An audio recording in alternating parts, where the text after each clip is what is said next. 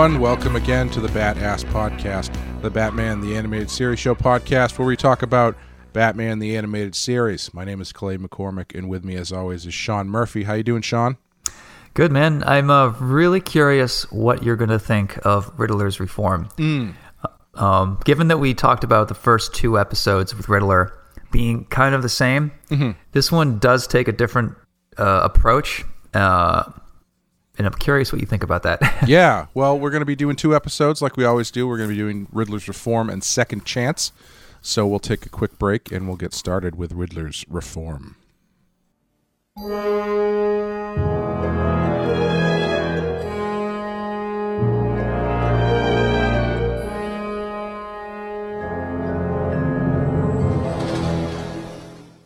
Riddler's Reform, story by Alan Burnett, Paul Dini, and Randy Rogel, teleplay by Randy Rogel, directed by Dan Riba. And in this one, the Riddler is hired to work for a toy company, vowing to turn over a new leaf.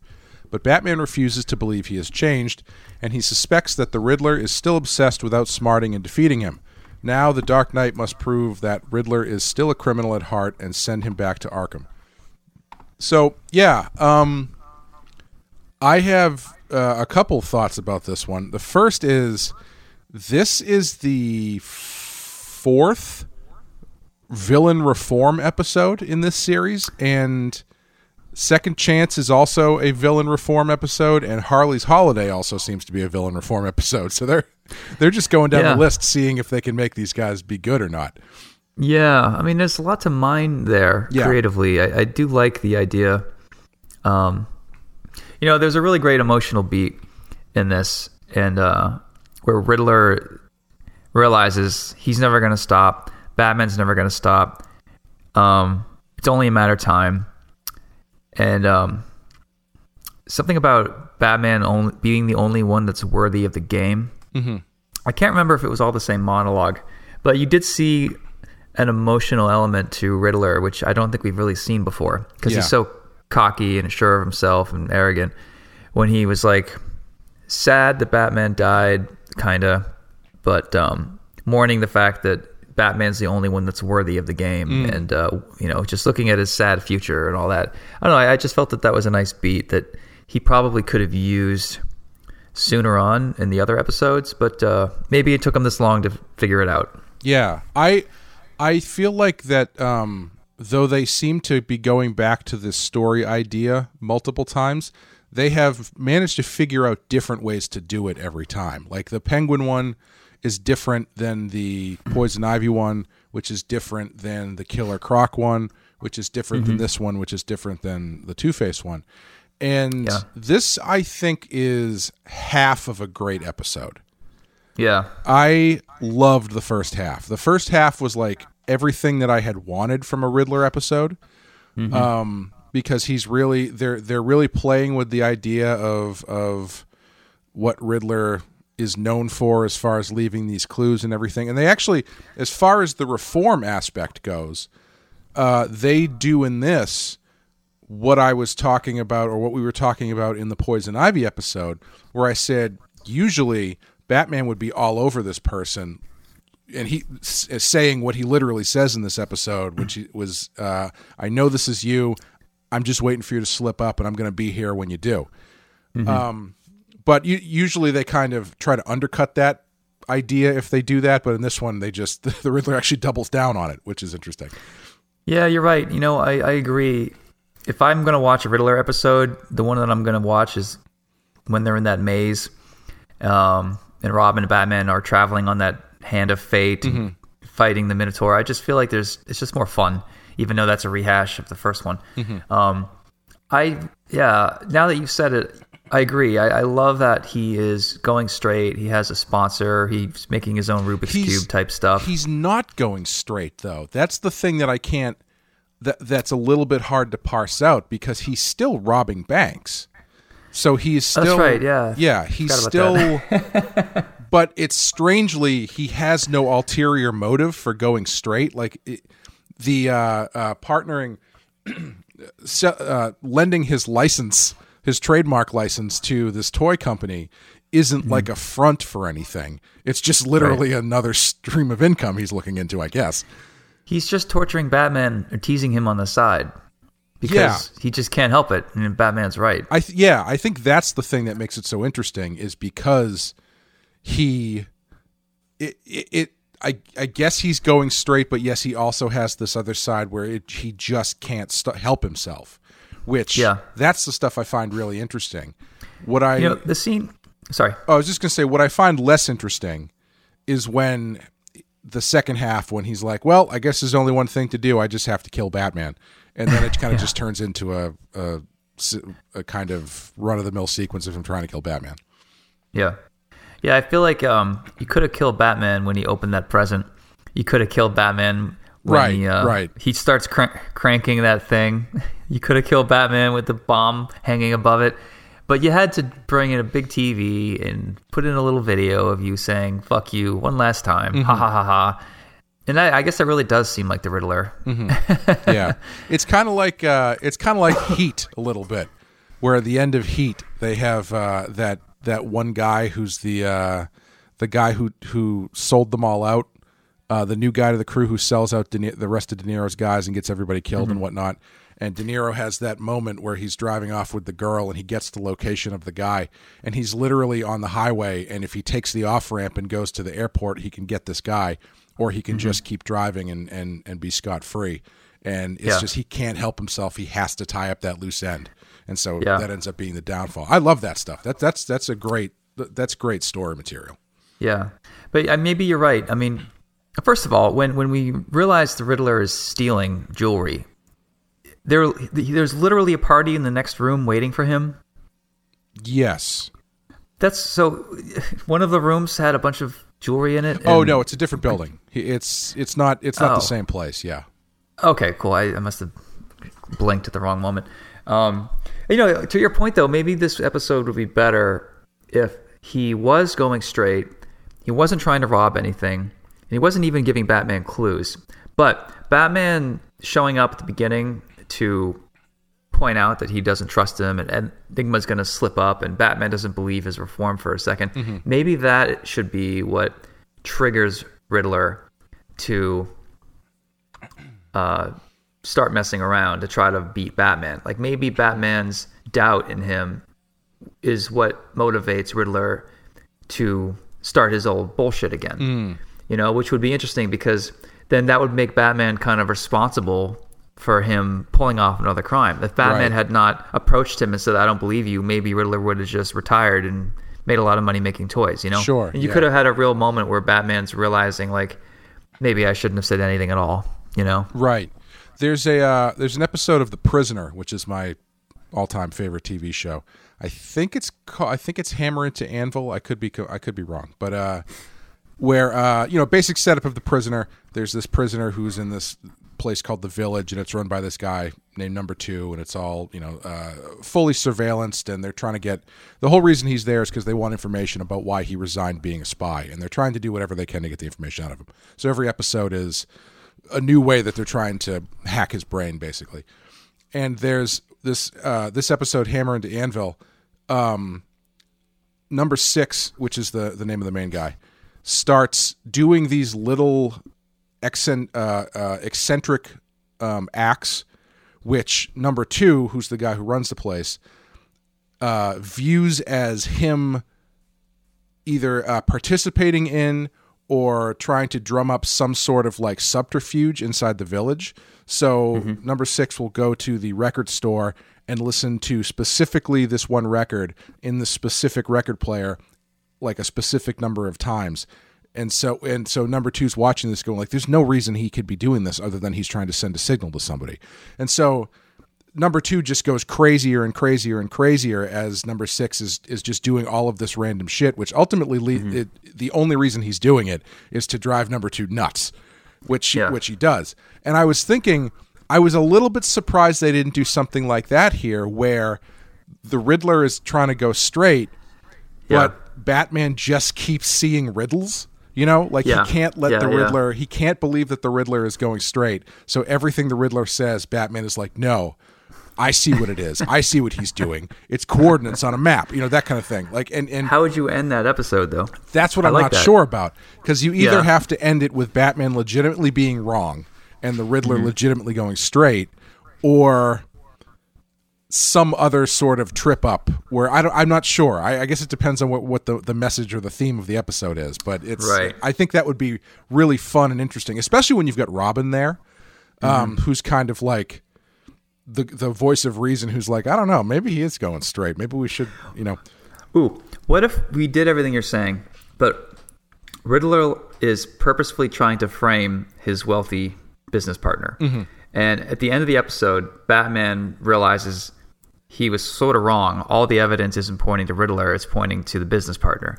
So Batman has to make an arrest or whatever. Mm-hmm. But as he's carting him out, Riddler gives him a smirk. Like he played Batman, he framed his partner on purpose, and Batman didn't realize it until now. And even if he did, he really doesn't have any proof. You know, Sure. like something like that. yeah, that could work. Yeah, absolutely. Yeah. Um, but yeah, it's I think that's the thing that is a little bit of a disconnect for me in this one is because I think the first half is so strong um, Yeah. that when it turns into him ha- Riddler having this break where he's like, well. I I guess technically he is trying to go straight, and his realization is the only thing standing in my way from doing that is how much I like fucking with Batman. So the Yeah. answer is I have to kill Batman. Um, from that point on, it's just like, yeah, it's not his most inventive method of doing that, so it wasn't super engaging. No, but that's the thing is he didn't use a riddle to kill Batman. He just lured him into a place and. And, and by the way, his fucking clue was was dumb as hell. Go to where toys all began. Oh yeah, Yeah. toy convention. Yeah, Yeah. makes total sense, Riddler. Yeah, Um, and, and he, yeah. says, yeah, he says go to where it all began, and I if I was Batman, I'd be like, does he mean, does he mean just this episode? I guess, Yeah, or do I need to plastic- go the first place plastic I ever met factory? him? Yeah, the plastic factory. Do I have Yeah. to go where my parents were killed? What? What? How far Yeah, are we going back here? where where his mo- Riddler's mom was knocked up. yeah, that's kind of vague. I feel like that could have been cleaned up a little bit. Um, but I thought Yeah, the don't I, thought the I thought the riddle stuff in the beginning was great. I liked the. Uh, Yeah, the the map riddle, and then when they get Mm-hmm. there, nothing's going on, and he realizes, well, if you flip it upside down, it's actually a street name. That's that's really Yep. clever. yeah, And it was yeah, that stuff is the stuff that I I kind of want out of a Riddler episode that I right. feel like was a little bit lacking in the other ones, which were both really over the top. Yeah. Yeah, I guess I just like the one with the maze because it's more fun in games. Oh, sure, It's not that it's well written; it's just spectacle. But Sure. The Yeah. uh, the other thing I found interesting is this one and the next one are both episodes that end with the villain being driven further insane by Batman Mm-hmm. denying them something. Which, Right. uh, seeing as they're both co-written by Paul Dini, I assume maybe that's coming from him. yeah, yeah, maybe. but it's it's interesting because you've got in this one you've got uh like I think the next one overall is a stronger episode. Um but this one you've got Riddler going nuts just because he couldn't figure out how Batman beat the the the Yeah. the trap. When I mean if Yeah. I would have more if I was him, I would be thinking more about how he beat my virtual reality Minotaur maze than how did Batman avoid getting blown up because you know, I feel like Batman Yeah. avoids getting blown up on a regular basis. There was a ton of shit in there too. It wasn't an empty room with no exits. It wa it was filled with magic things and Right. keys and locks and you know lead and metal chains. I mean, come on. yeah, he. I mean, it worked for Indiana Jones in, in Kingdom of the Crystal Skull. Batman just jumps into the, the, the fridge essentially, and uh, Oh, saves yeah. himself from the blast. Um, Thanks for reminding us about know, that movie, yeah. Clay. Yeah, I remember that when nuke the fridge was was a thing people said a lot, and then it just isn't anymore because pop culture moves faster than light at this point.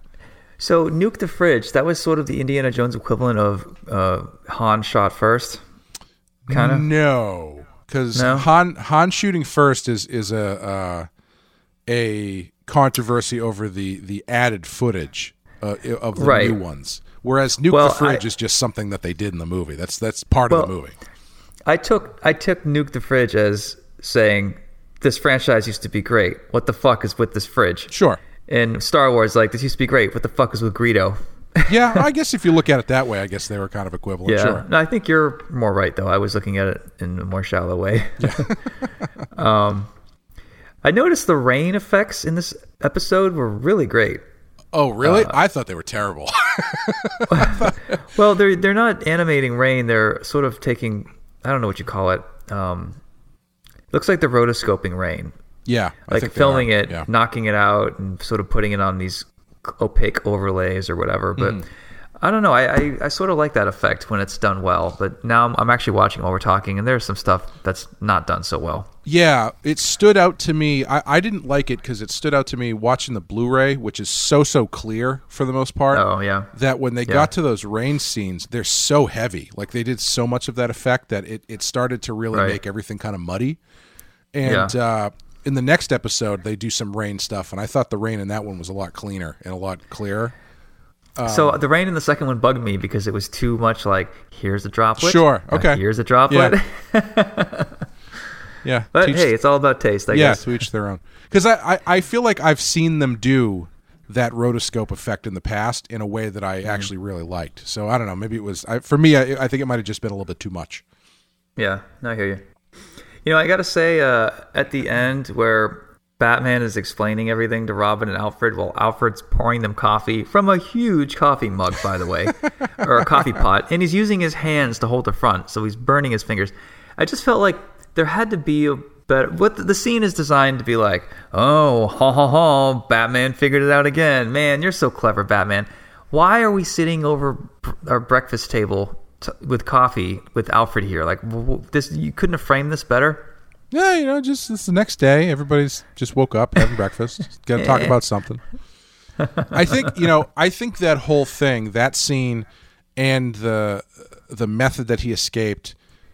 I, mm-hmm. I felt like that stuff fell flat for me because I get what they were going for, where Riddler's being driven insane by this question of how Batman escaped this trap, right? Mm-hmm. But and Batman ultimately his answer is extremely simple. Like it's not like he outthought the Riddler or or concocted some genius plan to escape. He just hid himself inside of a, a vault, which was not affected Yeah. by the explosion. Yeah, I don't think that comes across as being the, the. I don't think the effect of it comes across of it being like, oh no, it was actually a really simple solution. And I think part of that is because I think the bo- the the trap is so simple. Like if if the trap had been more elaborate, uh, instead of just locking him in a room with a bomb, I think that might have come across a little bit more. That what he ultimately did was a very simple, the simplest explanation uh, Yeah. that the Riddler hadn't even thought of. You know, the um, they waste a lot of time animating stuff that really doesn't matter. There's a sequence where the t- Riddler's two henchmen are making an escape outside a, the building on a uh, a painter's uh, swing. Oh, right, You yeah. know the things that not painters, sorry, window cleaners uh, Sure. pulley system. Yeah. that scene is cool, but it goes on for It's way long. too long. Yeah, And then you've got when Batman enters this room, there's a there's nothing there. Then there's Houdini's stuff and toys, and then there's a box, and then he opens it, and then he has to do this and that, and then there's TV. It's like I feel like they could have spent more of that time bolstering the other, the, fixing the other problems that we're talking about, rather than showing Batman fighting these guys in the rain. yeah, yeah. I think so too. I think, I think this episode needed a, a, a bit more of a conversational scene at the end, or a co- confrontational scene at the end between the Riddler and Batman, where they really kind of hash out the uh, Yeah. The the problems between the two of them. And the stuff where Batman's the only one deserving of the game, I think that's interesting, and I think I'd like to know what Batman would have said if he was there. Mm-hmm. Um, Do you maybe, think Riddler tells him that though? Like, do you think that's that's that seems like Right. something Riddler would be aware of, but he would never tell Batman? Right. Yeah, I know. I agree, but I would like to know if Batman Sure. heard that, what he would say, um, because he wants to tr- pretend the Riddler is just another villain. Um, maybe he could go a little bit deeper with villain and uh, with with Riddler and go, yes, you know, I'm. You might be better at this stuff than I am. Actually, there is that what you want? Fine. Now you heard what you want to hear, but in the end of the day, I'm still going to catch you. Right. You know. Right. And in the end, I mean, Riddler is really what he's saying is he's lonely, and I feel like there's an emotional beat there that Batman could could echo somehow. I, I don't know what I'm really looking for.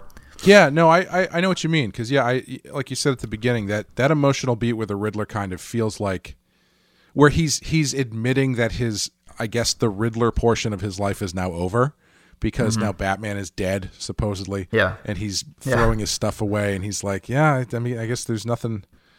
Yeah. Uh, careers change, lives cha- lives change. I guess this is the end of Right. an era for me. That that that's Right. something that they've never really done before, which I did like.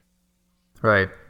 Or what if Riddler was too clever for his own good and somehow Batman. There was a riddle at the very end where he was ex- going to blow up in the bomb room, whatever. And Batman actually caught something Riddler said as the bomb was about to go off, found a secret way out. And then later, when the Riddler is freaking out, Batman says, You actually gave me a riddle. You didn't even realize it. Like, you're so good at riddling, you riddled yourself Oh, sure, sure. something like that. That maybe that could be a different ending. Worked yourself into a shoot, as they say in the wrestling world. Yeah, yeah. I don't know. I uh, when I started this episode, I was at a four, and now I'm at like a, a weak three. I think. Yeah, I, I don't know if I would go weak three because I did I did really like this one. Uh, You know, I think it has a lot of potential to it. I I I definitely started at a four myself. I think Yeah. I would give it a solid three. Um, Okay. Because the first half I do like enough to kind of uh, to kind of give it a pass. Um, Yeah. what would you What would you want to draw on this one? Uh, man, I mentioned the Houdini stuff a few times. Mm-hmm. I'm guessing that might be one of your things too. Yeah, I don't know. This one was tough for me because it wasn't like a there wasn't a lot of like really super interesting set pieces. It was it was fairly down the middle. Yeah.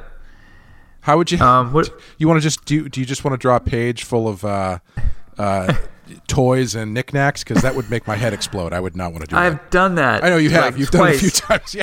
Yeah, I've done that. I've every comic I do, I feel like I I convince people I'm way more of a nerd than I am Mm-hmm. because I go deep dive into all these little Easter eggs and I draw a character in you- a book Do with you a bunch convince? of toys, do you posters. convince people that you're more of a nerd than you are, or do you let people see unknowingly how much of a nerd you really are? You know, I knew you weren't going to let that slide. yeah, no, I mean, um, I did it. Who's in, leaving um, the riddles now, Sean? it's not a riddle, man. I think you're just being an asshole. um, uh, obviously, I'm just kidding. Um, or am I? There's a riddle. No, the for White Knight, I drew you know Joker in his cell with a bunch of toys, and um, did I do it again in Curse? I don't remember. Um, not that I, re- I don't Ma- remember that specifically in Curse. There might have been something similar, maybe, but not Yeah. quite to the to the extent of the first one. in uh, plot holes, I have a character who's a comic book artist, and he walks through his studio. So I took that as a way to draw a whole bunch of cool shit. Um, and then in um, Matteo's book uh, that my wife is writing, there's a scene where we find out this character is obsessed with Harley Quinn. And he has a whole bunch of Harley stuff in his room, similar to the Joker scene from Volume One. And uh, I, at first, I was like, "Ooh, man, I don't want to repeat myself." And then I thought, "Well, actually, it's kind of a theme at this point, so let's just go with it." Sure. Yeah. and not? uh, not surprisingly, Matteo drew the hell out of it. it oh, looks yeah. looks great. I, I can't. Ima- I can imagine he did. Yeah, and he had a, another scene with uh, Gray Ghost, and I said to him, uh, "Draw a bunch of like Gray Ghost stuff in his apartment. It's kind of Batman-y, but just change change it all to Batman instead of Gray Ghost." Um, sorry, flip everything I just said. Sure. Strike that. reverse it. yeah, and um, he did. Uh, I said, make sure you have the little car from that episode. Make sure you have the gun, and then this and that. But uh, whatever else you want to throw in there is fine. And I thought he was just going to put in some um, boring, typical, just boring toys. But he actually watched the episode and got pretty specific, and he had no idea who Gray Ghost was uh, until he got that script. So I was really impressed with Really? Matteo, Oh, he- especially because he speaks English as a second language. Sure. Yeah. Yeah. Because I, I saw those pages. Those pages look amazing. Yeah, fire lit Gray Ghost, Hell yeah. right? I would like to point out uh, that the the comic that they're doing right now, the new Batman continuing adventures or whatever that they've the digital one they've been doing, uh, Yeah. has some pretty solid firelit Batman stuff in there. So I, you know, Yeah. if you need a fix like I do with firelit Batman, you can do worse than the new uh, Batman Adventures comic. So instead of what would you draw, how about you answer this? If you were going, let's say that DC came to you and said, Clay, we want a statue of Batman in your art, and we want to do it firelit. Mm-hmm. So draw Batman your way, but then draw something around him giving off fire. What would you choose that to be? Like a fireplace, smoking rubble, Um, what would you do? what would I draw? How would I choose to firelight my Batman?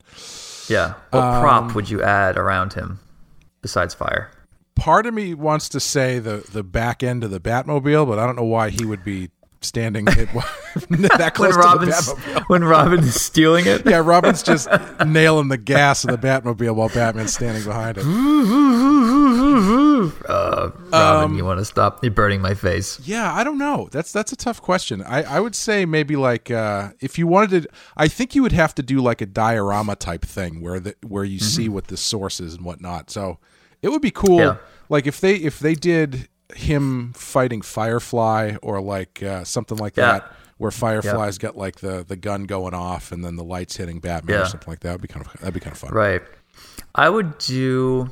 Yeah, I, I um, am putting together another statue, and the idea was that um, the the motorcycle I designed for Batman, the exhausts are right around his knees, and of course, because it's awesome, the exhausts shoot fire. So I thought maybe he could be firelit while on his own motorcycle. Sure. Also, kind of, I'm glad he wore his fireproof tights because his knees would be burning.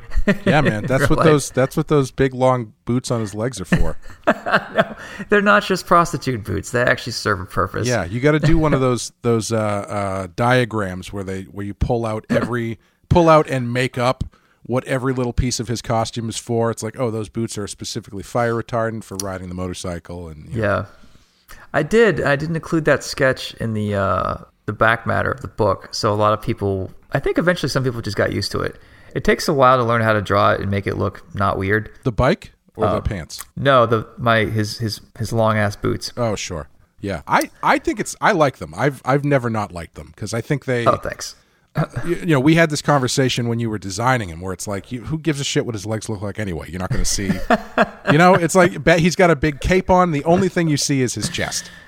Yeah, I think it's because our friend Corinne always gives me shit for it, and I think that I can't tell if she really hates them or just hates me. she's just she's just jealous. She just wants she's jealous that she didn't think of giving batman thigh high Yeah. stripper boots.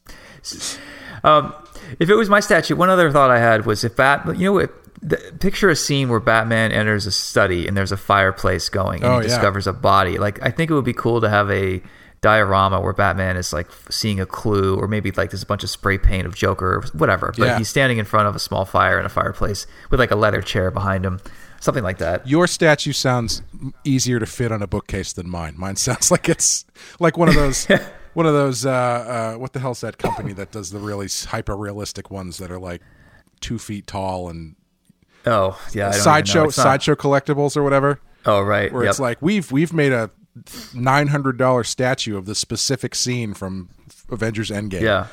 Pro- mine's probably is- closer to that. It is amazing that people buy those things. I, I get buying toys and trinkets for anywhere under a hundred bucks Mm-hmm. or two hundred at most, but when you're spending like five thousand dollars for a gauntlet, you know, Marvel style, Sure. you know, movie accurate coffee table, like that's a that's a commitment, man. yeah, I, I think the stuff that they make is absolutely gorgeous. The, the those statue Yeah. companies do unbelievable work. Yeah. Um, but every time I go to a convention and I walk through that section and I go, "Oh my god, these statues are beautiful." The next thing I think is, who the hell is buying these and where are they putting them? Yeah. I don't know. You know, I've got a lot of buyers in France that buy my art, and my stuff's not cheap. Um, some of them have galleries and stuff, and uh, I imagine they have rooms where they store this stuff. And in that room, there's statues, and you know, they money is really no object Sure. to a lot of these guys. It's it's it's I wonder. it's crazy. It's cool. I wonder how many repeat buyers there are because I could totally think like if I had the money to do it, I could, Hmm. it, and I- if I had a room like that, I could totally see of picking like two of those Yeah. just to like be like centerpiece type things or whatever. Right. Um, Right. I don't know if I would be able to. I mean, who knows? You know, if you've got the Yeah. money to burn, I, I might have Yeah. as many of them as I do regular action figures, and which is Right. an OC number to begin with. There's a a Batman '89 giant thousands of dollars coffee table thing coming out, like a, a- literally a coffee table size. This thing's got to be four feet long, with like lights and sounds. And You're talking about you sent the, me a link. the Batmobile. Yeah, yeah, Yes, the '89 yeah, Batmobile. yeah. And um, if you did have that in a glass case and made it a coffee table, and it was in your studio or your Batman room, I could see getting away with that. Sure. Yeah. Um, that's not you know it's it's not that weird. Yeah. but if it's like what, all right, so you have one of the you have one excuse to get that, but you've got you ordered ten of these things. like where are the other pieces going? And they're not all bad. well, you all know. I And, just like, bought a Who's new married house. to you? I just Who'd bought allow this? house. I got a lot of rooms I got to furnish. You know, every room has an end table, and I don't have that many lamps, so I need a Oh, three foot tall sculpture of the Incredible Hulk punching Iron Man uh, that cost more Yeah. than my my car. When we decorated our house, uh, I insisted on not having any comic book nerd stuff at all. Uh, like I wanted guests to come in and not know what I did for a living. Period. Until you got to my studio, and then I was happy to display that stuff there. Sure. Um, and I'm glad I did, but I'm like so particular and picky and anal about what I want. Um, sometimes they'll make action figures of my Batman, Mm. and I don't love it, so I won't even keep my own. But it's weird. I don't know. Like I'm, I worry that it's going to get out of hand, like a lot of other artist studios that I see. Yeah, yeah. You know, like yours. No, I don't think mine's out of hand. I think it's like it's like getting close, but it's not out of hand yet. well, when you big, when you get a bigger house, you'll be more right because Yeah. you'll have spread it out more, and it's yeah less Yeah, I'm just I'm just preparing for that. Is what I'm doing now. Um, getting ready for my big Batman room in my mansion. Oh God, I, I wish. Um, the one other thing I was going to say about this episode was I, you know, it's I I find like as we were talking about this uh, and and the Riddler wanting to outsmart Batman, I was actually thinking that Riddler, I could see Riddler being the alternate villain for what the first volume of White Knight.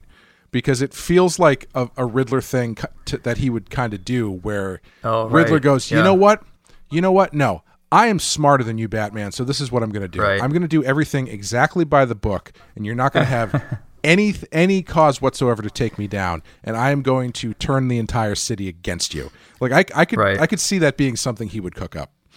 Yeah, yeah, that's pretty good actually. Yeah, I don't know. I mean, you know, I think the reason I picked Joker was because they told me to go big, Sure, yeah. and No, I, I always sense. had Yeah. a thing in my head like, oh, well, how would I do my version of Joker or whatever? But yeah, yeah, I totally can see that working. I'm really fo- looking forward to seeing what they do with him in um, the new movie, Yeah, the Riddler. Yeah, me too. Yeah, I'm. I'm uh, I think looking forward to that quite a bit. And you, you can, Yeah. you can all learn more about that if you want to listen to our little short episode we did. Came out a couple weeks ago. Yep. and I can say for the record, um, uh, I was told uh, by DC not to talk about Batman, the Pattinson movie anymore. They have not heard my our, our episode, and I don't think they really care. But I think that they have plans to like roll out their marketing campaign their own way, and I think they're worried that if a lot of their artists or bigger name writers start talking about it, it's gonna like you know Sure. confuse the message. Sure. So So if you if want you to see hear, me dodging Robert Pattinson questions, that's why. if you what you're saying is, if you guys want to hear the stuff you're not supposed to hear, you come back to this show because we're talking about all of it. you can talk about it, and you'll just hear me pause and get silent. We'll do the the all the president's men thing where I'll say something and I'll say, uh, if if you if you if this is true, say nothing, and then I'll just wait till you say nothing, and then I'll move on to the next question. I don't think people care what I think, honestly. Yeah, I, I I'm so, I'm still shocked people listen to anything that myself or Wes or you or anybody has to say on any podcast, not just Yeah. not just mine, just across the board. Yeah, I don't know. So uh, It's fun. You have a good you have a good radio voice, man. I turn you guys on just so I don't feel like I'm so alone sometimes. I've told you. I'm, I mean, I'm sure I've mentioned this before, but I have a friend who, uh, uh, uh, my friend Amanda, who does the uh, Rotten Horror Picture Show with me. Her uh, husband Greg sometimes will will come in and, and say they'll be talking about something, and he'll be like, "Yeah, I was just talking to Clay about that," and she'll go, "You haven't seen Clay in like two months. Were you listening to a podcast?" And he kind of stops for a second, and goes, "Yeah, no, I, yep, that's what it was. I was listening to him on a podcast." Quarantine man, does I don't weird know, it's- things it's- to people.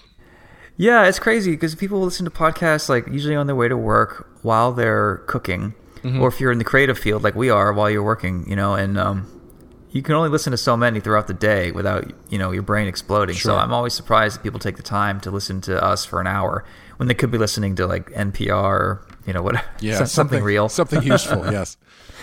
when, and you know, thank you obviously to everybody who does because it's uh, it's it's a lot of fun to do. So I'm glad there are people, some some people out there who are enjoying it. Yeah, I'm sure I lost half our uh, listeners when I started disparaging uh, overpriced comic book memorabilia. Oh, you, no one's buying your statue now. Yeah. I'll, uh, oh, I'll, you, I'll, you'll be asking me how many firelit Batman statues I can fit in my basement because you have nowhere to push them. well, you know, when I burn your basement down, they'll all be firelit. Well, there we go. um, so I think that's going to do it. I think we both said. Did you, did you say high, low three? Yeah, three. Same as you. Sure. Yeah. Yeah, it was a good one. Good. Good. Not. It could have been great, but it isn't quite there. Um, yeah. So yeah, that's uh, that's going to do it for the Riddler in this series. He won't show up again until uh, the next series. So we'll take a quick break, and then we'll be back with Second Chance.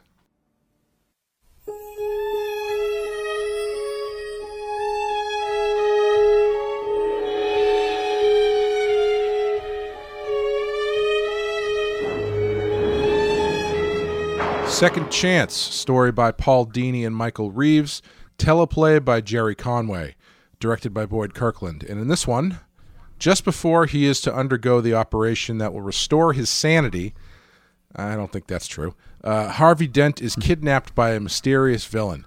Batman and Robin split up to nab the criminal who is behind the scheme in order to abduct in order to abduct the Dark Knight's old friend. Uh, they suspect that either the Penguin or Rupert Thorne may be behind the kidnapping. I said that isn't true because it's. I, I don't think it's. To, it's just to fix his face. He's already listed as sane. I think by the time that they do this. Mm, um, yeah. Yeah. This was I. I really liked this one. Um, I feel like this is a story they do with Two Face fairly often. Um, like it's essentially the the first half of Dark Knight Returns is more or less this story.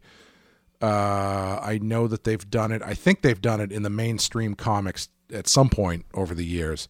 So it mm. it feels like the idea that um, Harvey is Harvey's all better, and then they fix his face, or they attempt to fix his face, and it turns out that he's just all bad or something like that is is a, is a, hmm. a trope that they've gone back to a few times. But uh, yeah, yeah, I, I yeah. really like this one. I thought the the mystery was well done, um, and the payoff I thought was was really worth it. And I thought the the way that they get him at the end with the coin was was inventive. I thought it was I thought it was really good. Yeah, me too. I also really liked the subplot where you have Batman getting kind of short tempered with Robin. Short. Mm-hmm. He's a little rude to Robin. Sure. And Robin's just trying to help him. So you have Batman helping an old friend, but sort of dismissing a new friend in Robin. And um, further on, you know, Batman says, I'm going to go do this alone. And Robin's starting to get a little butthurt that Batman is just being kind of a dick and he decides to follow Batman anyway and swoops in and saves Batman. At the very end, Batman says, um, "I'm so glad to have a friend like you," mm-hmm. you know, mirroring his lost friendship with Harvey. So I do like that subplot because I think that Robin needs that. You know, yeah, yeah. It just bolsters Robin's character a lot more too, and uh, there's a lot of great Robin stuff in this one. I guess in both of these. Yeah, I I wish they had leaned a little bit more into that stuff actually, because uh, the stuff with the Penguin and Rupert Thorne I thought was a little bit rushed or a little bit weak. So I, I would I would have yeah. rather they spent more time with uh, Batman and Robin having a differing opinion about how to do this stuff. Um, yeah, you could have given Robin a more a stronger line, like, "Hey, man, I know that this is your friend, but you've got to, you know, drawing Batman's attention to the reality here, and Batman can maybe ignore it at the time, but then come around by the end of the episode, or I don't know, do something else. Sure, sure, yeah. But yeah, I think that stuff's important. You know, the, for me, the moment where he and Robin are driving the Batmobile, and Robin says like, "Okay, fine, whatever. I'm just a college kid then," and Batman's like, "Sorry, you know, mm-hmm. Harvey was a friend of mine," and blah blah blah blah. And Robin's like, "No, no, no, I get it." Like that's to me is, is probably the biggest beat in that discussion. But yeah, I would have preferred a little bit more now that you mention it. Yeah. Um, and yeah, the stuff with Harvey, I, I liked. I liked that uh, this idea that they they never. I don't think they ever explicitly say this, but I, I, I do like this idea that Two Face is kind of working on his own, uh, hmm. separate from Harvey. So he is this comp- this other entity who is who is doing this out of uh, self-preservation, so to speak. Yeah. Um, yeah, I, I like that. I like where they play up how how very different Two Face and Harvey can be. Yeah, this episode gets repeated in season four or three, depending on how you label them, where there's a new villain called the Judge. or Yeah, something. I kept looking for that because I that one is so clear in my mind, yeah. but I didn't realize it was a new Adventures episode. I thought it was one of one of the older ones. Yeah, I think. I mean, I haven't seen that one for a while, but I'll bet you our take on that is going to be this is not as good as Riddler or Second Chance. Yes. Yeah, because I, I I remember that one. The the, the judge ends up being Two Face or whatever, and yeah, I I, Yeah. I, I don't think it's going to be as strong as this one. Yeah, Nope. no. Uh, I wonder when we get to that season, because I really love the animation s- changes, Hmm. some of them that they made in that. But I'm, I wonder if the batting average on that season by itself will be different, be better or worse than the batting average of these first two seasons. yeah. I don't know. It's going to be interesting because there's fewer episodes. Uh, it's only like 22 or 25 episodes, I think. So, Right. um, and I do know. Spoiler. There's at least one five in there for me anyway. I don't remember a lot of those episodes off the top of my head, but the one I very clearly Yeah. do remember is uh, Legends of the Dark Knight, which has always been my favorite episode of the whole series. So, yeah. I think there are three fives in the um, yeah. last season. honestly, that might be a better batting. If that sticks, that might be a better That's- batting average than this series because I think That's what I mean. Yeah, Yeah. I think we've only done. Have we done more than one five? Honestly, has anything? Have we said anything has equaled friggin' Heart of Ice? uh, I honestly can't remember. I, I haven't Yeah. been writing them down. Well, for me, uh, Over the Edge is a five. Um, Have No Fear is a 5 Mm-hmm. with, uh, with Tim Drake. Um, like you said, the one with all the different versions of Batman is kind of a 5 Mm-hmm. I used to wait a minute. Um, Almost Got Him. I think to me might have been a five. Sure. I think I bullied you into giving it a five as well, if I remember correctly. That's fair. But you know, my takeaway with the third or fourth season is it was so clean and streamlined. It has almost no fat on all of the episodes. Um, but because it's so clean, it comes across as a bit quick and cold. Sure. And it doesn't um, marinate in the gloom like the first two seasons do. You know what I mean? Yeah, yeah. I, um, and I'm sure we can talk about this more when we kind of do our season wrap up Yep. in a couple weeks. Yep. But um, I do feel like one of the things that makes this series special is they don't skimp on those quieter scenes. Like Yeah. you'll have scenes where it's just a guy in a dark room you know looking at papers or something before anything happens there's they, they give like Yeah. you're saying they, they let you marinate a little bit more in the, in the atmosphere Yeah, yeah, for sure. And i and this I really love. no go ahead Sorry. go ahead I was going to say I really love the uh, the animation in this one. There's some great action scenes. You've got Robin uh, grappling onto a above ground train, chasing a car, getting on top. I mean, him being thrown off a bridge. I thought that was really well animated when he's. Uh, it's like a sh- side shot of him going down uh, towards the water, and he manages to undo his ropes, grab his batarang or whatever, and, and you know save himself. Yeah. But uh, some really great sequences here. Like honestly, I'd have a hard time deciding which one I'd want to draw. I'm not trying to skip to the end. Yeah, But um, yeah. they really definitely threw some money at this episode, which I, I think paid off. Yeah, it's it's a it's one it's the thing that's really fascinating to me about this show is more often than not it feels like the ones they throw money at are not the f- flashiest ones. Like they there's there's a few good scenes that require, you know, solid animation, but it's not like Yeah. uh they're not all that episode with the cult leader where they're like fighting on top of the spinning uh solar system model and shit, you know, or the Clock King episode. Right. They they they do they do these smaller episodes that they just lean into quality wise, and it brings the I whole know, thing. man. Up. And I think this Like is one one of with the like the Rupert Thorne as a kid and his buddy was a priest and Oh, sure, the yeah. train sequence. I'm like, uh, hey man, I'm loving this, but you know Batman's not in this scene, right? Right. Yes. well, I mean, think of the uh, uh, I, the the one we did last week, uh, the friggin' Jonah Hex episode, where Yeah. they're Oh, just yeah, yeah. like, yeah. let's just throw some money at this giant airship that we blow up while you guys are having a sword fight and stuff. That's one where they, I guess, the bigger stuff they did throw the money at, but Right. I was really impressed with this one villain henchman in this that has blonde hair. He was very well fleshed out. Not only his look, but the way he talked. It was like this. Right. It was a little different than everyone else did. And he starts, he has this monologue like, man, can you believe I used to fish in these waters? But uh, you can't anymore. You know why? Oh, the garbage. You wouldn't believe what people throw in as he's throwing Robin in. Like, I'm like, wow, that guy's. I mean, he's one note, but he's more interesting than he deserves to be. Right. Yeah. Yeah. Do you think that was on the page? Or do you think they just got an actor who was like, I have been thinking about this character all night, and I have some ideas. he just go, he's, and then he finishes, and they're like, "Yeah, but can you read the script?" I want to talk about the river. You got to imagine Gotham River's pretty dirty, right? Nobody like, ever talks "Whatever." about global warming in Gotham City. One day, Mother Nature's gonna bite back. I was reading this really interesting statistics page the other day. I'd like to tell you about it as we throw Robin into this water. Yeah, I mean, he's so educated. Like, what the hell is he doing as a henchman?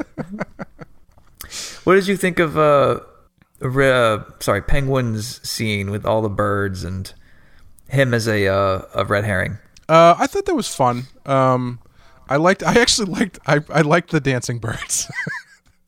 I like I, when I when when Penguin shows off that he's taught his birds how to dance and sing. I, I don't know. I thought that was kind of fun. And then shoves Batman off the ledge. Yeah, yeah. I, I what I what I did like. Uh, uh, sorry, I don't mean to jump to the next one. I I, I do want to know what you thought about that one. But I, I did I did uh, I did like that when Robin goes to Rupert Thorne. Rupert Rupert Thorne is like, no, that's not me. But uh, I'm still gonna kill you anyway. Like he, he could have just let him go or something. And but he's he had Robin there, so he's like, no, I'm I have I'm not responsible for that at all. But since you're here, Yeah. I may as well drown you in the river. Yeah, yeah. You know, I mean, I liked the investi- the failed um, uh, the investigation of uh, Riddler and um, sorry, uh, Penguin and uh, Rupert Thorne. Mm-hmm. it's been a long day, but it didn't go anywhere. And like, Right. I'm now thinking back, like, is it was there a cleaner way to do this?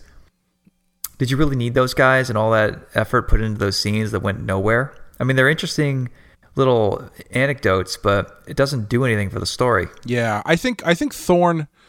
I, I don't think I would have used the penguin because I think the penguin the the excuse they come up with is something that's like not anything we've ever seen. Where it's like, oh, Yeah. he, he- you you're mad at him because he stole that bird from you or some shit. Right. Um, but Rupert, Yeah, yeah. There's no connection there. yeah, the Rupert Thorne is connected, has but the not connection. Riddler. Yeah. So if I wish they had, if they had done, if they had another person they could have gone to that they could at least call back to, um, Hmm. almost like, uh, almost like a, a sort of version of that of the Harvey Bullock episode. Where Yeah. they're kind of just like, oh, well, obviously this person has something wrong with them because of this direct thing that we've seen or we know of, uh, instead Yeah. of just cherry picking a, a Batman villain.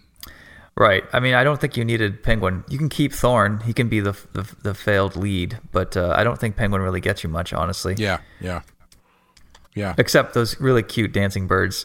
yeah, yeah. I mean, that's where all the money went. I think. Um, one thing I always, when Two Face flips a coin at the end and Mm-hmm. the coin lands on Edge over and over, I always get to the point where I'm like, wait, when did Batman do that? And at the end, Batman says, I, I, I put it in your pocket. But they should have shown that, I think. I well, I don't think you see a moment where he does anything like that. I don't think you do either. The thing that was killing me in that scene was I was like, just just have it land in your hand, man. Just it, the only reason it's landing on the floor is because Batman said he wanted to see it. After the second Right. time it lands on its side, you're a supervillain. You don't have to keep your Yeah. word here. You can just flip it and let it land in your hand. Right. But what I loved is his OCD kicks in. Yes, Because yeah. Batman says, I want to see it. That's what literally drives Two Face over the edge Mm-hmm. of the building. Is it something's not working? And like he, Batman is unhandcuffed and sitting there in a threat, and he doesn't even care. He's just mad at the coin. I thought that was great. Yeah. I, I wish the only thing that I wish is I wish Batman had given a little bit more psychology about why he wanted to see it. Like, you know, there's I there's no reason I should trust a monster like you to to to give me a fair shake or something like that. You're all about Right. you're all about uh, uh, justice and 50-50 or whatever, but I want to make sure that Mm-hmm. this is for real and you keep your word. So I want to see it hit the ground or something. Right. Um, yeah. Because then it then at least then at least yeah it, it's uh i think it's a little bit stronger as to why he does it over and over again Yeah. yeah. Yeah. Oh, and the one my one pet peeve of this though is uh, at the very end, Two Face is falling down the side of a building. Mm-hmm. Batman dives after him. Robin is there too.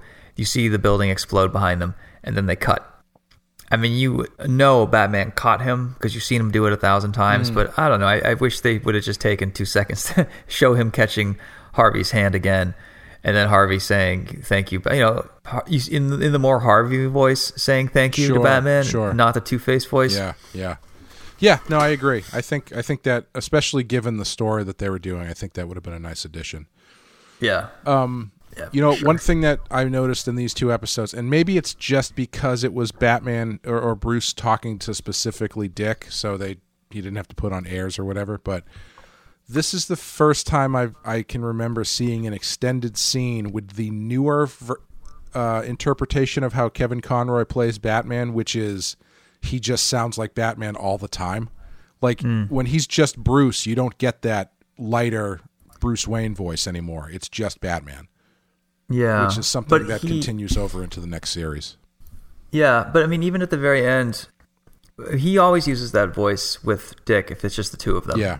he doesn't put on his Bruce Wayne shtick, and Yeah, I guess uh, that's a even good in point. this one, where Two Face walks past him, Bruce doesn't have any lines at all. But Mm. Yeah, if he had said something, I feel like he probably still would have sounded like soft, concerned Batman voice because Harvey is someone that he wants to let in. Yeah, yeah. You're probably But right. I, see what you're saying. though. I, I might, I might just be misremembering other scenes they've done because yeah, it doesn't make a ton of sense for him to have to use the Bruce Wayne voice if if they're talking about Batman stuff. hey, Two Face, how you doing? Yeah, I'll pay for this. Whatever. see you later, buddy. We'll go to the Half Moon Club. Well, Robin, actually, the thing is that uh, this this is a, a riddle. It's about a street address because we didn't have it upside down the right way. um, but yeah, that that is. Yeah. I've said that before. That's my the one thing that I don't like when they switch over is that the goofy Bruce Wayne basically disappears. Yeah. So I have a question for you that's sort of not related. It is related to Batman though, and it's it could be a deep question, but we'll try to deal with it kind of lightly. Sure. Um, do you think that, let's say you're as a creator, Mm-hmm. is your best, most profound stuff more likely to be on a um, commercial character like Batman, or is the stuff you really want to seek your teeth into the stuff that you own yourself, the stuff that you control, and then the stuff that's not as commercial? You know what I mean? Sure. Um, tough answer f- Like- for me because I've never worked on a uh, in that capacity on a commercial thing. yeah. Um, but uh, i- i- at least not like not nothing like Batman or anything like that. Um, I honestly, I feel like it depends on the story that you're trying to tell. Because I mean, if you've got a story that's about a com- this commercial character like Batman or whatever, and you feel Yeah. really passionately about that story, then you feel really passionately about that story. And same for Yeah. the other stuff that you're doing on on your own. Right. I guess when I think of a good example to, and to describe this further is you look at what Chris Nolan does. Um, I, my favorite movies that he's done is um, The Prestige. I liked. Um, um, I really liked the second Batman movie he did. I think that one did have some really artful stuff in it. But I feel like what I would ask him is, did you really get to do everything you wanted on Batman, or did you feel like you had to compromise it? Like if this wasn't a Batman movie, I would have done this with these scenes. But this is a popcorn flick, so maybe I just give people what they want. Mm-hmm. You know, I- maybe I'll make some stuff profound in small ways, and so I don't feel like I'm, I'm selling out. But maybe I'll save the real good stuff that I really want to talk about for Tenet mm-hmm. or whatever. Mm-hmm. You know? Yeah, I, I mean, I think you, I think you got to make a choice. Uh, if the story feels like it, you, it's it uh, lends itself to talking about that stuff you want to talk about. I just, you know, I, Yeah. I, I'm, I'm kind of of the mind where it's like, if you've got a, if you've got an idea that you know is good and you know it's something you want to sink your teeth into, um, I I hesitate to say that you should sit on it if if you don't have to. Like if it if it if it fits a Batman story, um, but you're like, well, maybe I don't want to do it in Batman. Maybe I want to do it in something else. Part of me is like, well, you might never get to do Batman again. So you may as well throw, you know, put your best foot forward and and do swing for the fence. Um, yeah. So yeah, I don't know. I think it all depends on the story and, and what exactly it is that you're that you're wanting to to sink your teeth into. Yeah. Yeah, I guess the, the reason I'm asking is because when I do Batman, you know, I, I give it the best I can every day, but I, I really like small moments in stories when characters talk about stuff that's not related to the story. You get Sure. some real charm, real development. And I think readers really like that stuff too. But it is Batman. I only have 22 pages. You know, by the I want to leave it on a cliff, cliffhanger. I'd like to have two splashes in there. Um, I try to have some small moments when I can. You know, Batman talking to Harley or whatever. I give her some lines that I'm pretty happy with. But it's it always feels like I um, move on a little sooner because I'm like, well, it's Batman. People don't need to see too much of this stuff. Let's just get back to the action Sure. thereby compromising the script. Sure. And maybe to some people it's not compromising because they maybe the the stuff with Batman and Har- Harley Quinn it should be short and sweet. They don't need to see more than that. Like I, I don't really know what the answer is, but I don't know. I just feel like um, when do creators really get to do their best, most profound and meaningful art? Um, when they're faced with, hey, do you want to do Batman movies? You want to do three? Well, that's going to eat up ten years. So, you know, you only have so many years alive to make art. Are you really going to find that satisfaction working on a commercial movie, or is it better to be more like I don't know David Fincher? um, and find stuff. Like I love David Fincher. I think he gets plenty of small moments. That's who I'd like to be as a comic book creator. But I find myself turning more into, um, you know, someone like Chris Nolan or even like Tim Burton. Sometimes, Sure, you know, like sure. oh, let's, let's be more commercial. Let's let's cut down on the small chit chat. And let's just get back to the action. You know? Yeah. Yeah, well, I mean, I think I, I feel like with the commercial stuff, if you're working on licensed stuff, the the trick is, if I had to guess anyway, the trick Yeah. is to find what it is about that stuff that draws you to doing it. You know, uh, Yeah. because you don't you, if you if you get to the point where you're just laying it out like an Excel sheet in your head, then maybe Yeah. you're not as passionate about it as you used to be. Um, yeah. So I, I think it's like it's finding the things in in in the the the concept or the story that you're you're uh, the characters you've been given to use that mm-hmm. excite you about about that stuff. And so Right. because I don't think it's mutually exclusive. I mean, like if you watch the Batman, the Tim Burton Batman movies, that dude's doing some weird shit. Like he he the the second Batman Returns, I don't think is a Batman movie anybody ever thought they would see.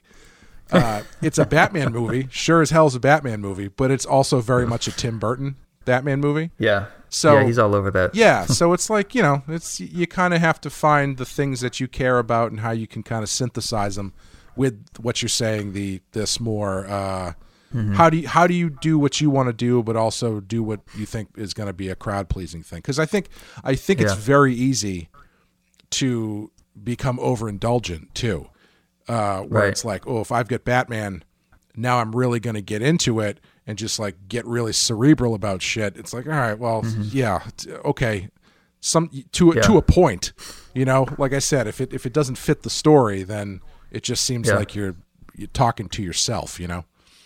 It is interesting though that um, I'm not sure about Joel Schumacher, um, but a lot of directors, when they're offered Batman, um, their first instinct is to say no. I think Bruce, uh, what am I- Bruce Timm, Tim Burton, is on record as saying he wasn't so sure about it. He wasn't a Batman fan. He didn't read comics. And when they came to him, he's like, "Really? You want me to do? Okay, okay. I kind of would rather do Beetlejuice. That's kind of my thing. But yeah, I- guess I can do Batman." You know, they they kind of wanted to say no, and I my instinct with Chris Nolan is he also felt that way, but the power of having a huge if you can just swallow your pride and do a kick-ass batman movie you can do whatever the fuck you Sure, want after that and i think that's yeah. the compromise and i don't know if joel schumacher uh, went after it and you know or he didn't really want to do it either um, i'm guessing that um, uh, Zack Snyder did because he just seems like he's sort of Oh, after yeah. that kind of stuff He's- anyway He's all over that th- those movies, like those. yeah That whole that whole universe explicitly doesn't exist without him. Yeah. Right. But I'm wondering what the I don't even know if there's a through line here. Why do these really even uh, sorry to skip around. Even Spielberg, when he was offered Jaws, and Jaws was the first blockbuster ever, and he he even said no to that script. Someone had to talk him into it, and they said if you can do Jaws well and make this script well, you can do whatever the fuck you want. Uh, one of the many documentaries. That, so even he, yet another creator who's faced with a, a, a slam dunk project, kind of wants to say no for whatever reason. I just find that really fascinating. Yeah, yeah. Well, yeah, I think there's I think there is a uh Jaws I don't I don't know cuz it Jaws isn't obviously it was an adaptation but it wasn't like a it's not like a franchise or anything or a pre-existing character. Right. But I think Yeah, yeah, I think generally, uh, like take Chris Evans. Chris Evans Mm-hmm. turned down Captain America, I think, multiple times, and uh, I think what comes with these things is the certain um, either correct understanding or implication of you having less creative freedom Mm-hmm. than you'd want yeah. uh, which can be which is a big deal for a lot of people. And I, I'm not saying that you should blindly Yeah. go into one of these giant movies by committee and do whatever because it doesn't work for everybody. yeah. um, But uh, so I can see why people would turn that stuff down for exactly that reason, like you're saying. It's like I know Yeah. Chris Evans. It was like he was staring down being Captain America for 15 years or 10 years or something, and that's that's a long time. Yeah. Yeah, it's tough. I mean, it's funny because I know when actors say yes to that, they worry that they're going to get typecast. And That I always too, felt if I was if I was an actor, if I was Chris Evans, I'd be like, "All right, I'm going to be in your superhero movie. I'm going to save my money and I'm going to find a way to finance my own low budget art movie Sure. of some kind after. I'm going to do, you know, um, uh, Lost in Translation, something that's a different genre. I'm going to quickly reinvent myself, even if it's not fantastic. I'll get art points Mm-hmm. for it, and I, that's what I think uh, these actors should do: is immediately have a, a plan for right after to just. Well- widen the. Well, That's uh, well, I was just going to say that's essentially what Robert Pattinson's been done because Yeah, he came off of Twilight, essentially being oh that's the Twilight kid, and I mean Kristen Stewart did the same thing. Um, Mm-hmm. yeah. but he's they're both smart. yeah they've managed to very quickly shed shed the Twilight stuff and go into much more interesting things, which is why I find Yeah. it interesting that he ended up coming back and doing another big budget franchise. But you know, Right. Who's- I think he's taken enough time off because he did the uh, Willem Dafoe Lighthouse movie and some other stuff. Mm-hmm, Um, and enough people in who know what they're talking about have been saying for years, like Pattinson's way better than people give him credit for. Sure. You really got to give him a chance. So I've listened to enough of those people where I'm like, yeah, I'll take him as Bruce Wayne. Sure. Yeah, and I mean, I think as far as that goes, uh, with the exception of probably George Clooney, most most of the time where they cast someone as Batman and people go, "Oh, that guy," he usually turns out to be pretty good. So. Yeah. Uh, Clooney actually, I don't even know what the reaction was. It almost seems like Clooney. People were like, "Oh yeah, he would be a great Batman," and then ultimately that didn't turn out exactly that way. yeah. But yeah, uh, I am allowed by DC to talk about George Clooney. yeah, we Batman, can op- we can open up the floodgates on that, sure. uh, but yeah, just to, to to wrap it up on the episode, um, what Yeah. what would you draw from this one? Uh, can you answer first? I haven't thought of mine yet. I think I, I was I was having a tough time with this one too. I think I would like to try my hand at the coin sequence at the end of the coin landing on its on its side because that would be Yeah. a really interesting thing to try and depict graphically.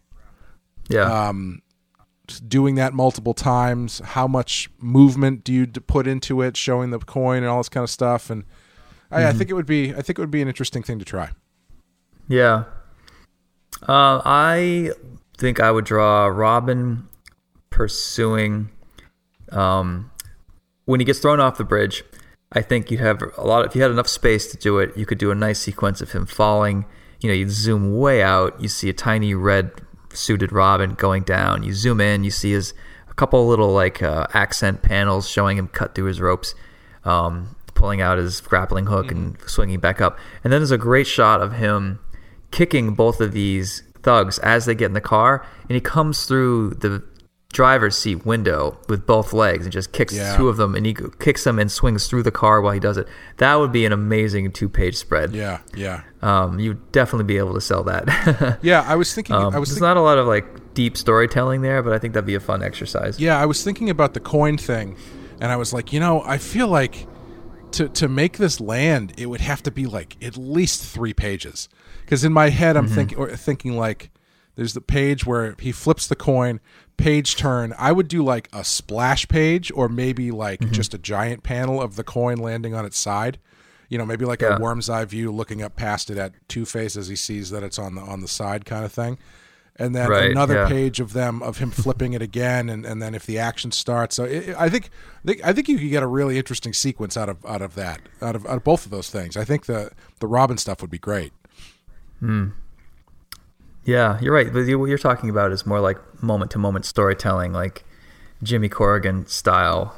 A bunch of tiny panels of uh, a quarter rolling and stopping, and then you, you know, Yeah, or, or characters something. not reacting. Like yeah. you could have some real fun with it. yeah, yeah. Um, what would you rate this? Um, mm, I'm gonna go high four. Yeah, yeah, me too. I think I'm gonna go with a four on this one. It's it's close to a five, but uh, I don't know. It's just not one of my standout fives. Yeah, I'm trying to think what would put it over the edge because like if I That scene at the end is a five. Yeah. That's, that's just to break it up by scenes. The coin stuff at the end, and then him and Robin, his hand on Robin's shoulder. That's all a five. Yeah, yeah. I think if it, I think if the stuff in the middle with the penguin and some of that sequence had a little bit more meat to it, I think that would be a five. Like if they got into more Batman and Robin relationship stuff and less Yeah. and, and fewer dancing birds, unfortunately. Um, yeah. I think I think that's what ratchets it up ratchets it up to the next because because if someone said to me what what Two Face episodes should I watch from the show, I would definitely say this one. Yeah. Yeah. This or the uh, intro. Did, we- did we like the intro? The intro. The the Two Face Part One and Two. Oh, uh, I think we did. Uh, I don't remember. I don't think we gave it a five. I think I think we liked one half more than the other, if I remember correctly. we did. Yeah. Yeah, you're right. We did.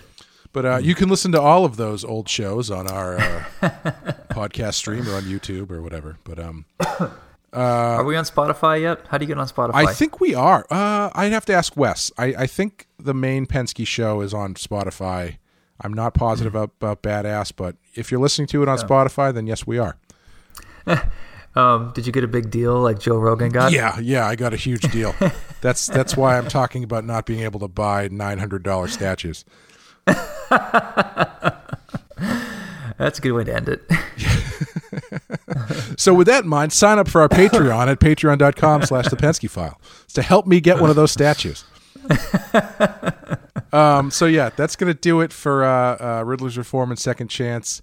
If you'd like the show, if you want to give us a rating or review on iTunes, that would be awesome. Uh, and yeah, please check out all the other shows that we do. We uh, the Penske File, we where Wes and I talk about Star Trek, everything under the Star Trek umbrella. Uh, Rotten Horror Picture Show, or myself and Amanda talk about horror movies, which is a lot of fun.